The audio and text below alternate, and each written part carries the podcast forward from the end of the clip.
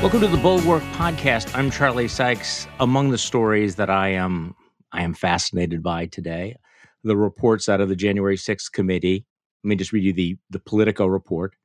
As Trump's team pushed its discredited voter fraud narrative, the National Archives received forged certificates of ascertainment declaring him the winner of both Michigan and Arizona and their electors after the 2020 election. So they actually forged these certificates and they put it in writing, and it is in the custody of the National Archives. This probably suggests why President Trump and others are, you know, resisting having their, their records uh, turned over. But I, I'm, I'm, I'm sorry to repeat myself, but this is not normal, people. This is not the normal kind of story that you read, and this is not the normal process. Well, welcome to uh, the Bulwark podcast. I know a lot of you had said, "Hey, Charlie, could you give us something a little bit lighter, a little bit more upbeat?" Um, and I, I, I've, heard you, but instead we decided to do this today, and we are joined by Barbara Walter, professor of political science at the University of California, San Diego. Uh, as you probably might have known if you rec- if you've been paying attention, she studies civil conflict, political violence, and terrorism. And her new book is "How Civil Wars Start." And how to stop them. Okay, so Barbara, thanks for joining me. My pleasure. If we can't be cheerful, we can at least be very interesting today. okay. So. That's the goal, yes. Okay, so I guess the, the main question is you study civil wars, how they start, how to end them. And I guess the question is is America right now closer to civil war than most uh, most folks might think? Uh, yes, it is. I wish I, I didn't have to say that, but uh, it's true. And I'll tell you why we know that. Um, so there's people like me who study civil wars. I've been studying civil wars for 30 years, uh, and I focused almost exclusively outside the United States. So, so there's been over 200 civil wars since um, the end of World War II. I've studied every single one of them, and I'm not just interested in the details of of a single one like Afghanistan or Syria. I'm really interested in the patterns that we see across all of these countries. And one of the things that we now know is that the same factors tend to emerge um, before civil wars, no matter where they break out. So, then, so you, oh, go ahead. You, yeah, I'm sorry. So you wrote about this. I mean, you know, so you you have studied you know places like Syria, Lebanon, and Northern Ireland, and we don't we don't yeah. think of our political world as being like that. But you, you know, you see signs that most people miss, and you yeah. wrote, and I can see those signs emerging here at a surprisingly fast rate. What are you seeing? Well, I'll tell you why I wrote the book. Um, starting in 2017, from 2017 to 2021, I was on a task force that's uh, run by the US government. It's called the Political Instability Task Force. And our job um, on that task force was to um, come up with a predictive model um, that helped the US government predict where around the world uh, countries were likely to experience political instability and political violence. And the US government was interested in this because they wanted to know if important countries, our allies, or, or countries that were strategically important, were about to get into trouble so that they could potentially do something about it. Um, and so we sat around, and it's really a bunch of eggheads and data analysts like myself. And we sat around and we thought about what are all the possible factors that could put a country at risk of civil war. And we thought of some common ones or, or commonsensical ones like poverty or how ethnically diverse a country country was or whether there was deep income inequality. Um, we actually thought of over 50 different variables that might matter. And we put them into a model, and it turns out, to our great surprise, that only two came out highly predictive.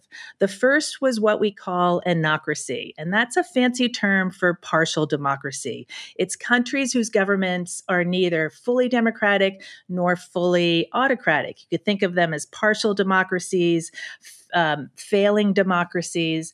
Fareed Zakaria calls them illiberal democracies. So that's the most important factors. And, and the word is an anocracy. I have to admit, that's a, new, that's a new one for me. Okay, it's anocracy. a new right. Most people think that governments are either democratic or autocratic, but there's really this continuum, and it's the the the governments that are in the middle that are the most unstable and the most violence prone. Um, the second factor is um, whether a country's um, uh, population begins to organize itself politically, not around ideology, but around identity, whether it's mm. ethnic identity, religious identity, or racial identity. And if you put partial democracy together with, with this sort of ethnic factionalizing, those are the countries that are most at risk of civil war. Now, of course, I'm on this task force. We are not allowed to look at the United States. We never talk about the United States. We're talking about Syria and we're talking about uh, Af- you know countries in Africa and Central Asia. And I'm sitting there and I'm looking what's happening in my own country and and I, couldn't believe that these two factors were emerging here. And as you said earlier, they they emerged at at a surprisingly fast rate. Now, I mean, so let's keep going through this this checklist because you know some of the things you mentioned before, like poverty and, and ethnic yeah. diversity and income inequality, those are not necessarily worse. But you're talking about people splitting along these identity lines, which would be what racial, religious, geographical yeah. lines. Uh, also, isn't when when dominant groups feel that they're losing their power, they're losing yes. their privileged status, that that's one of the factors, and, and, the loss of faith in the political system. Uh, uh, yes. Are, give me some others, things like that that that that really stand out. Well, Anocracy and this identity politics, racial politics are the most important. And then when you think about, okay, what are the triggers? Those are underlying conditions, right? A country can be an, an anocracy for 30 years. Its politics could be defined along racial lines for decades. Those don't change very much. And so people often ask me, they're like, okay, then how do you explain the timing of civil wars? What triggers civil wars? And we actually have a, a sense of what what does. And and in my book I have a chapter called When Hope Dies. And it mm. really is when the group in society that's that's disaffected and i'll talk in a second about yeah. who those groups tend to be the aggrieved groups the angry groups the groups that that want change in the political system. Um, they tend to work within the system as long as they can, and that makes sense. Most people don't want war. Um, most people want to avoid war at all costs, and so they'll do everything possible to try to affect change by working through conventional politics. But when that no longer works, and when it becomes clear to them that that no longer works, that's when the more extreme elements of that group group start to say, listen, we have to sh- shift to violence because if we don't, we'll never reach our goal. And there's two observable indicators that they often use to figure out that the system will never work for them again. And and one is is a series of failed elections, right? Mm. If your group continues to lose elections um, in a democracy with one person, one vote, what that's really telling you is you don't have the votes to win, and and that democracy is no longer serving you. And and and if you think about the 2020 elections, I think the 2020 elections were devastating to Republicans. Um, they had historically high turnout. Um, they they had enormous turnout in the in that election, and they still lost by almost 8 million votes.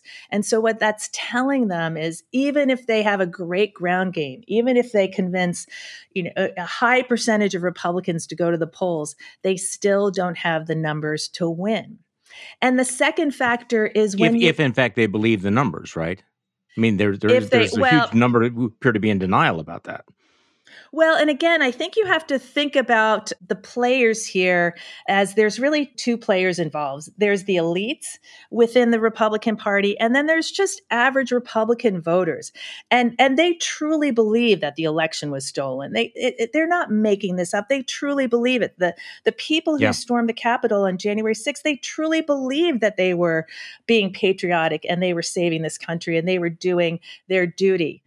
It's the elites that are feeding them lies. And the, the elites are feeding them lies that the election was stolen because that's the only means they can hold on to power at this mm-hmm. point. And so they have to convince, they have to convince their uh, the members of their party, average average Joes, um, that democracy, our democracy is broken. They, they can't say, well, you know let's go to authoritarianism because because we we don't have enough votes. No they're going to say that that our democracy is broken that um, that it's it's it's bad that we have to do something else. And and so i actually don't blame the average joes because mm-hmm. that's what they're being told. I blame the elites. And of course historically we have a name for you know these people. We call them ethnic entrepreneurs um, and i'll give you a perfect example huh. of an ethnic entrepreneur slobodan milosevic you probably remember him um, when uh, when the Soviet Union collapsed and Yugoslavia became independent, suddenly um, all the the politicians in the former Yugoslavia suddenly they had to face competitive elections for the first time ever. Milosevic was a tried and true communist. He had been a member mm-hmm. of the Communist Party. He had power because he was a communist. He was a good little foot soldier for the Communist Party. Suddenly, he's cut loose and he has to face competitive elections. And he knows that communists are not popular in the newly independent Yugoslavia. Nobody is going to vote for him because they know of his communist past.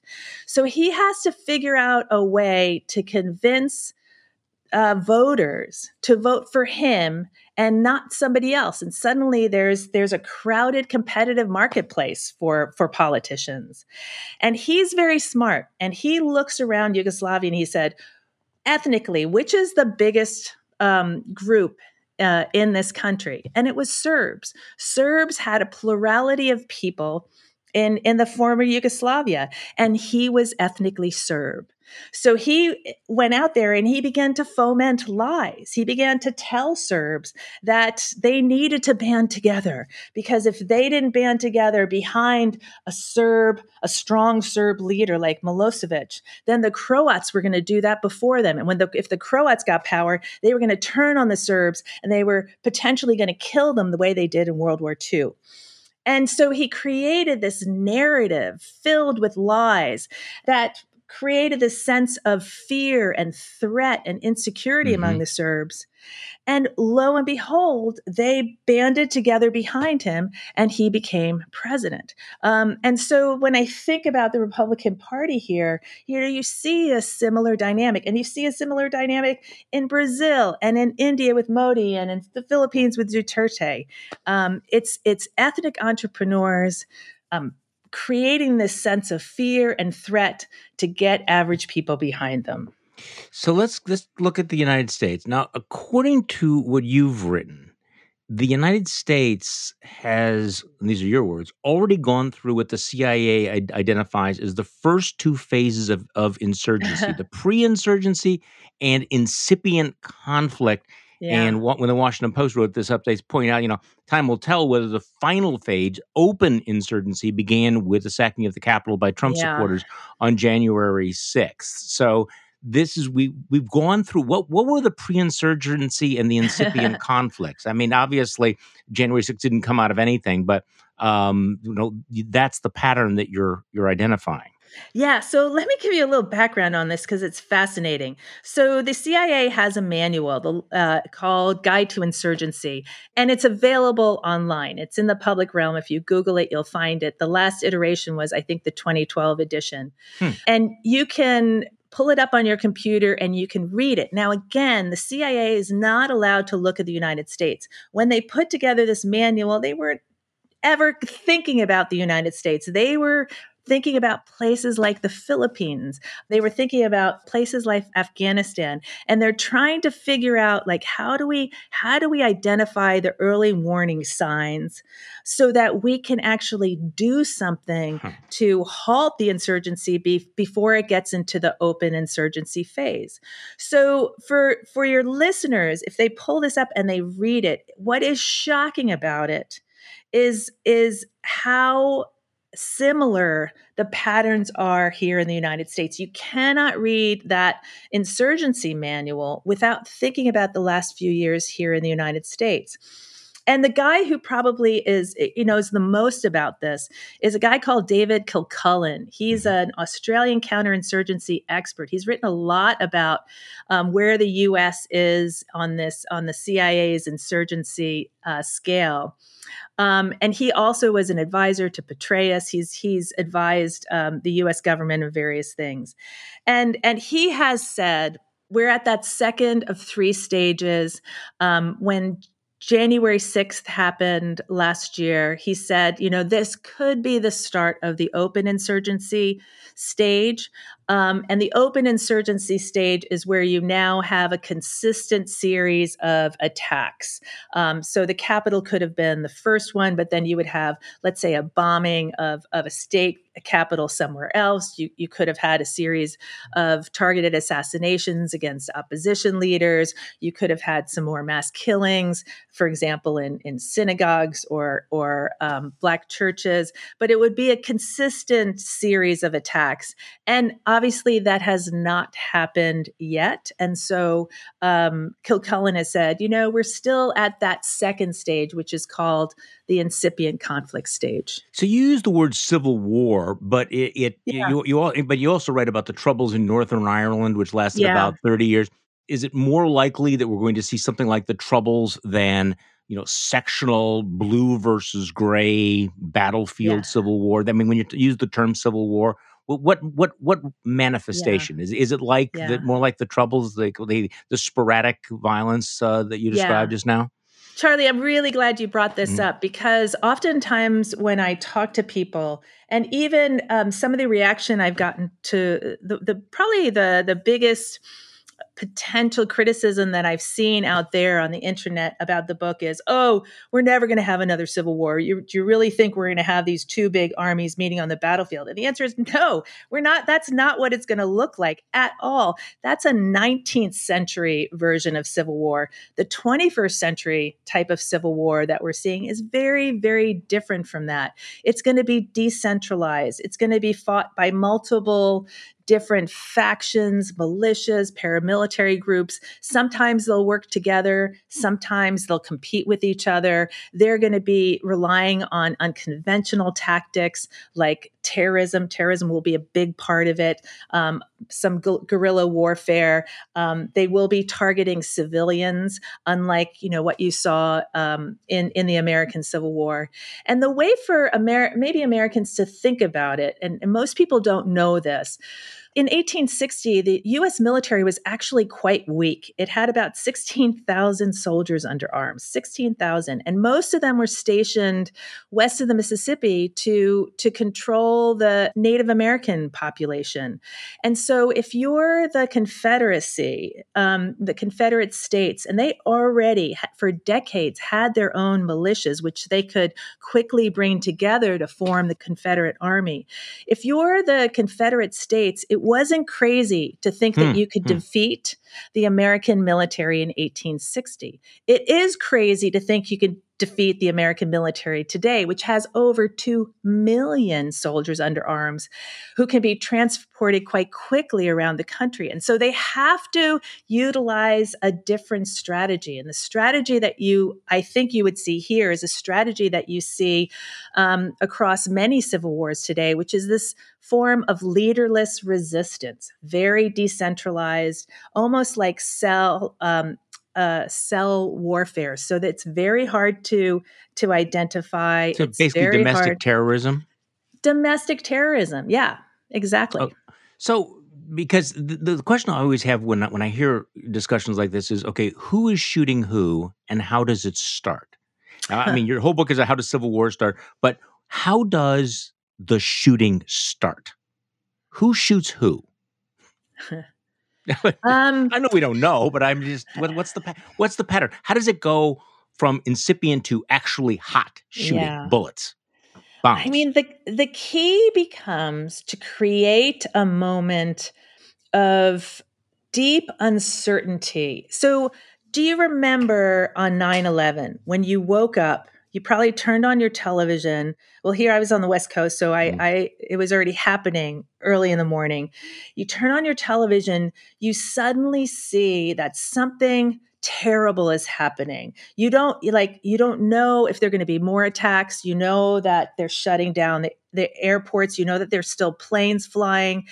You don't go to work because you you you you feel like you have to stay home to try to figure out uh, what's going on. Everything suddenly gets suspended. And that's what the instigators of violence are hoping to achieve And once people are in a, in a sense of deep uncertainty, deep insecurity, and a sense of fear, they're looking to see um, if the government is, you know, is the, can the is the government out there? Is the government doing something to protect us to fix this? And if they start to sense that the government isn't in control, or they they aren't sure who is in control, and then let's say suddenly they see armed individuals in their neighborhood in their city or on TV they start seeing areas that are that appear to be controlled by somebody besides the government um, they it, it creates this scenario where people start to decide well who who am i going to support? Yeah. who's going to protect me? And when i talk to people who who lived through civil wars there was this couple who lived through sarajevo. Well everybody i talked to who lived through civil war said the same thing. We didn't see it coming. To hmm. this day when we look back we still can't believe it happened. And yet people like me who study this, we we know the warning signs. It's just that average citizens don't know the warning signs. And so they go about their daily business. This couple in Sarajevo, they were having baby showers and they were going to their friends' houses on the weekend and they were going to their jobs every day. And and they they heard certain things were happening, but they didn't want to believe it. And then they were busy. And so they were distracted. And then you have people like Milosevic who are telling or or their own leaders who are telling them something different. And so they they don't want to know, they don't want to see, and they just hope it will go away. And so this yeah. couple said, you know, it we were just going about our everyday life. And then one night the lights went off and we heard machine gun fire in the hills. And then of course it goes very rapidly. You know, maybe the next day you you go to the grocery store and there's a roadblock, you know, four streets away. And you're like, who's who's manning that roadblock? And you don't really know. And then suddenly there's a, a sniper on the building so that you're scared to go out of your house. And so that's how you tend to see it happening at the local level.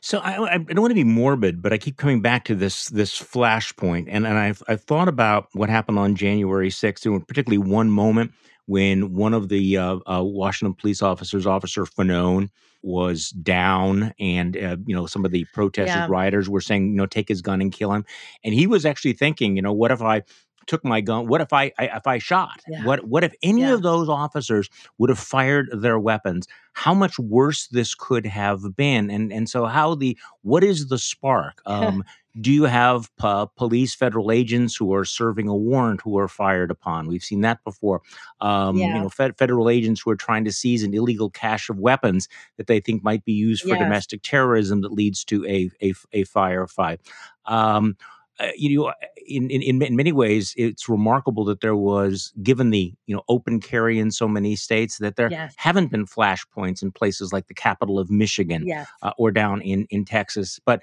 it feels like it's almost inevitable. And then the question is, is that a moment of you know sobriety where everyone steps back, or does it become a cycle? And in, in in some of the things you're describing, the first shot leads to the second shots. It inspires more violence, more fear, more paranoia, and it just sort of you know uh, goes gets out of control. Is is that is that a realistic fear? So this is a really good point. Absolutely. And again, what we know of from the the really extensive scholarship on how nonviolent protests uh, turn into violent protests, how um, you know fringe extremist groups suddenly become um, more popular and gain um, significant followers. A lot of it has to do with how the government responds to early, well, let's call them protests, but it could be, you know, early at- early attacks. Think of the January 6th participants as extremists within the the far right. Um, clearly, they're willing to take measures that that most conservatives, most Republicans in the country would not have been willing to take at the time. Their challenge is how do they convince more moderate republicans to to back their cause to to come to agree that these more assertive and even violent methods are justified.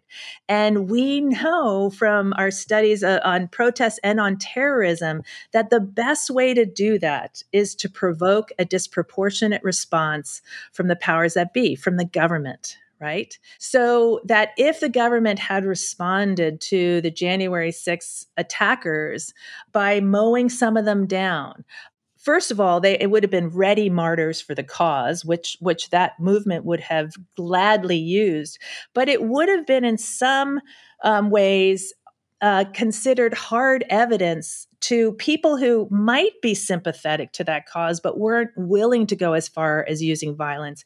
It would be hard evidence to them that perhaps what what the extremists in in their party were saying was true that the government was inherently against them that the government was illegitimate and doesn't deserve um, to be their leaders and so so how the government responds is very important and it could if it responds too harshly, it could have the effect of radicalizing even more people to the cause.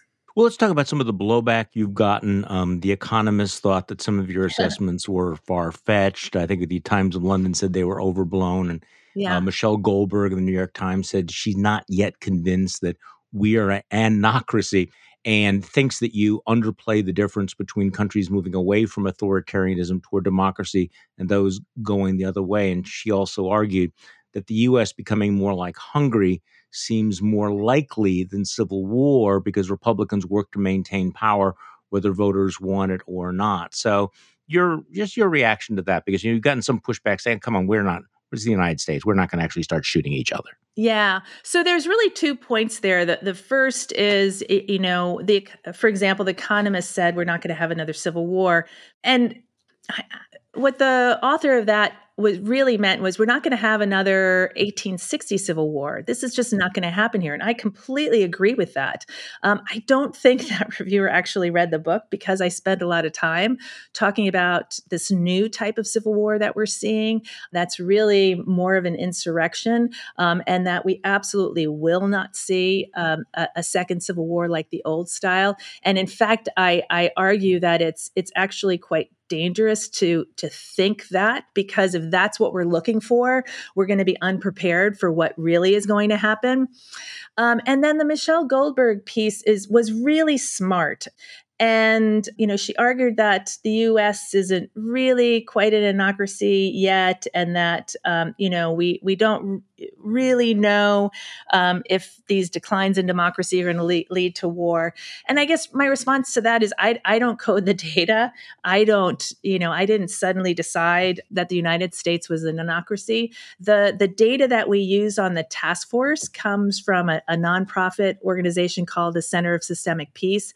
They've been collecting data for for decades, um, and um, in, in some respects it doesn't really matter how they how they code anocracy all we know is is that the way they code it you know those are the mm-hmm. countries mm-hmm. those are the countries that tend to experience civil war and and it was the center of systemic peace that um, downgraded the united states to anocracy um, and i guess there's one other point um, that i think is important and and and goldberg wasn't able to be this nuanced in her in her article um, but but I am in the book. So the scale from full autocracy to full democracy goes from negative 10 to positive 10. It's a 20 point scale. The anocracy zone is from negative 5 to positive 5. Where, where civil war is most likely is between negative 1 and positive 1. Mm. The United States, when it was downgraded to an anocracy the first time in January of last year was downgraded to plus five. So it's not yet in the super sweet spot of high risk of civil war um, within this anocracy zone. That would take it being downgraded further to a plus one, a zero, or a negative one. Um, but it is for the first time in the zone. And so, what that tells us is if the United States continues to decline, if the United States doesn't strengthen its democracy, if the Republican Party is successful in undercutting um, more of the checks and balances on the executive, for example, um, then we are going to, our risk of civil war is going to increase even further. So let's talk about your um, your thoughts about uh, January sixth. Uh, you gave an interview to a, a, journalist from the Sunday Times of London, and you told her that you thought um, I'll summarize this that the January sixth was really kind of a wake up call because yeah. it could expose Trump and his supporters their yeah. true colors, and, and I think you described it as the gift that America needed to wake up because those of us who were sounding the alarm had been getting yeah. nowhere with it which I think a lot of us thought at the time. So a year later, clearly a lot of Americans hit the snooze button. Yes. Um, so we, you mean we didn't wake up. uh, since January 6th. Yeah. yeah so um, I do think something. So Joe Biden was elected um, uh, in, in November of, of 2020. And I do think that the left here in America breathed a, a, collective sigh of relief that they thought oh you know now now we're safe. Everything is going to be okay. You know uncle joe is in in the white yeah. house. And again for those of us who study civil wars we don't really care who's in the white house. Um, what we care about is how strong is our democracy Full liberal democracies, those that, that get a plus 10, do not experience civil wars. Mm. So, all people like me care about is since Biden was in office, has our democracy gotten stronger? Have are we now moving up the democracy scale? Um, and the answer is no we are we are still at a plus five. Um, there have been no uh, reforms to our democracy, whether in terms of voting rights, whether in terms of eliminating the filibuster, whether in terms of, I mean, you name it, whether in terms of more checks and balances on the president. Um, and so, from my perspective, um, the the risk continues. And actually, the way I think about it is is the way I think about something like the risk of smoking. We know from the task force that countries that have these two factors, anocracy and, and ethnic factions, um, are at about a 4% annual risk of civil war. That seems small, but it's not. If those two conditions do not change, and they continue for 10 years, 20 years, 30 years. After 30 years, the risk of civil war in the United States with those two conditions unchanged would probably be above 100%.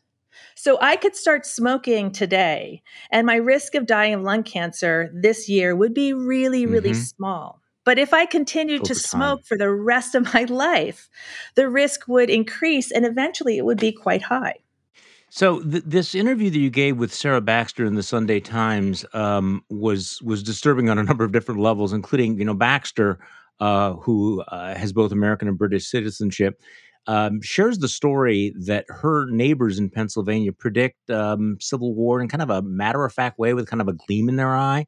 Yes, and you you've noticed this too that that it does seem like there are some Americans that are excited by the idea of civil war. You know, people who think we need some culling. I mean, you're picking this up that yeah. that, that, suddenly something that was unthinkable is now becoming thinkable and is now become desirable for some Americans. Yes.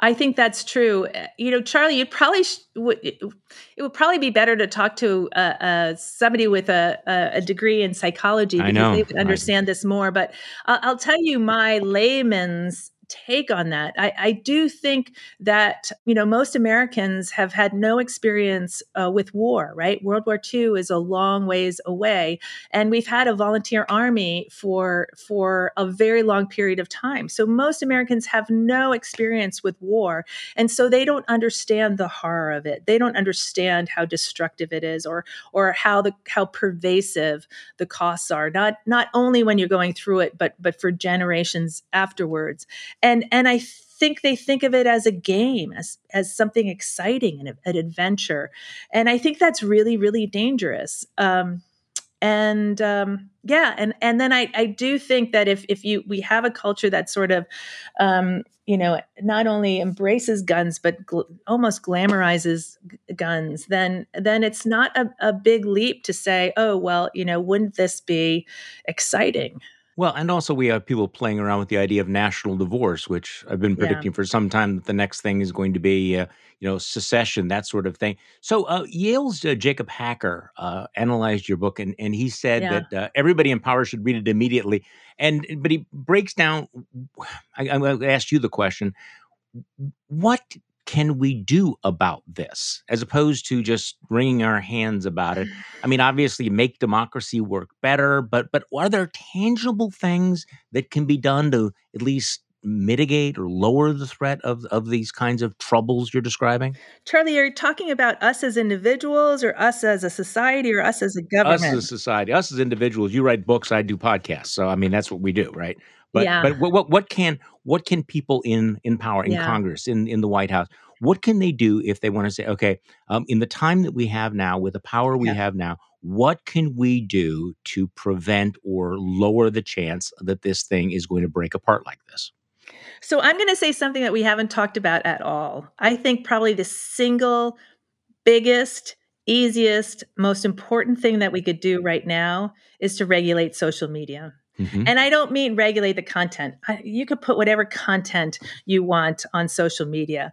But what we need to do is regulate the scale by which information is being disseminated at a rapid rate uh, online and the the degree to which recommendation engines are are preferencing the most incendiary information the the type of information that that um, creates fear that um, uh, builds a sense of, of threat um, that that increasingly divides um, society and that and that actually gives a huge mouthpiece to extremists on on both sides. But how do you I do that? How do you do that consistent with the First Amendment? So I again this uh, this is not my area specialty, but the the best information on this um, comes from a guy named uh, Tristan or Oh, Tristan sure. Harris. He is a former chief Familiar with his work, yeah. ethicist for Google, and he left Google because he was so uh, disgusted with what he was seeing about the business model, where the business model was all about keeping people attached to their devices um, and the recommendation engines were then designed to do this. And it turns out that the stuff that kept people on their devices was stuff that tended to be untrue and, and stuff that tended to foment extremism, hate, and fear. Um, and he started a nonprofit called the Center for Humane Technology. And it is a fabulous website. And on that website, he has a, a, a stream of podcasts. And, and I listen to every single one.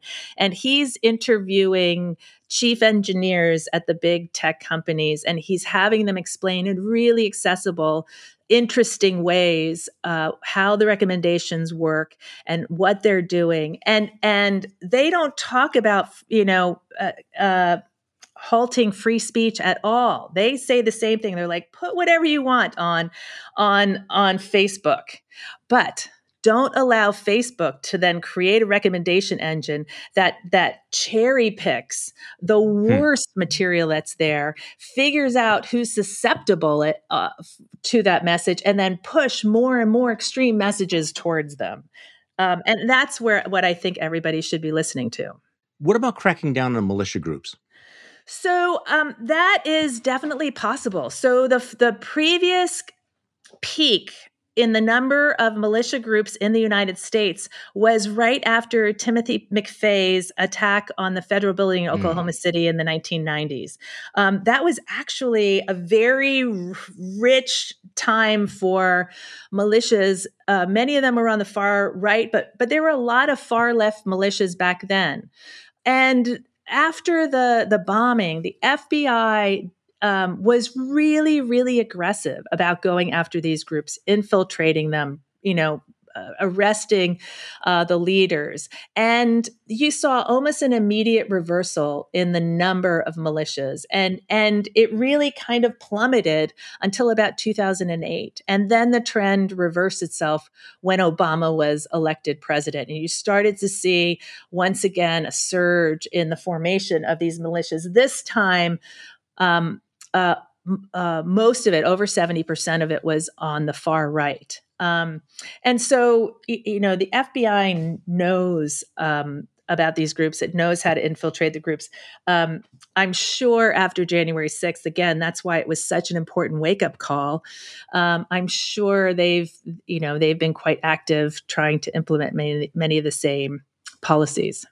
You know, one of the things that really struck me from last year was the the reaction after this uh, militia group was uh, they they made arrests with a militia group that was planning on kidnapping uh, Gretchen Whitmer, the governor yeah. of Michigan. Yeah. You would have thought that that would have been a massive wake up call that things had really gone off the tracks, and yet you look back on it and it was scarcely a blip and, and it was it, i keep trying to draw up the scenarios in which people would go okay now it's really really bad. But after what happened with with almost happened with governor whitmer and what happened on january 6th it's kind of hard to imagine what that would be that shock of reality that would get people to say okay we ought to be very alarmed about this so again, if you go back to that CIA manual on insurgency and you were to read um, how they identify whether a country is in this the second stage, the incipient conflict stage, um, what they say about that is this is the stage where you have these disaffected groups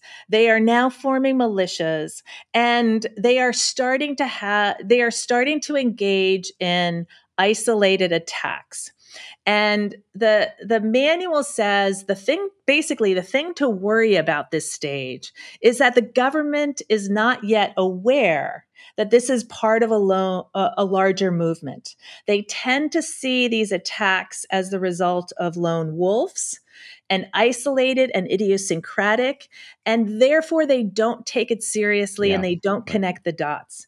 And of course, I think that's what the Whitmer kidnapping was, just like the McVeigh. Like people talked about the Timothy McVeigh. And if you were to ask people about Timothy McVeigh, I bet 99% of the people you ask would say he was a lone wolf. Wolf. He was not a lone wolf. Hmm. he probably was a member of one of the biggest militias um, in Michigan, the same militia that was uh, that participated in the plot to kidnap Governor Whitmer. He um, his his pickup truck um, had pages from the Turner Diaries in the back seat. The Turner Diaries is considered the Bible of the far right. Um, there's videos of of people uh, who attacked the Capitol on January 6th. There's a video of a guy holding up the book, the Turner Diaries, and and telling the the cameraman, "You should read this book." So there, you know, again, there's this is part of a larger movement, and and people haven't haven't really put put it together yet. And that's why I actually think January 6th was a gift to the American people because it made it impossible to ignore or deny that there is this cancer growing in our midst. The book is How Civil Wars Start and How to Stop Them. Barbara Walter, thank you so much for spending so much time with us on today's Bulwark podcast. It's my pleasure. Thank you very much. And thank you for listening today. I'm Charlie Sykes. We will be back tomorrow and we'll do this all over again.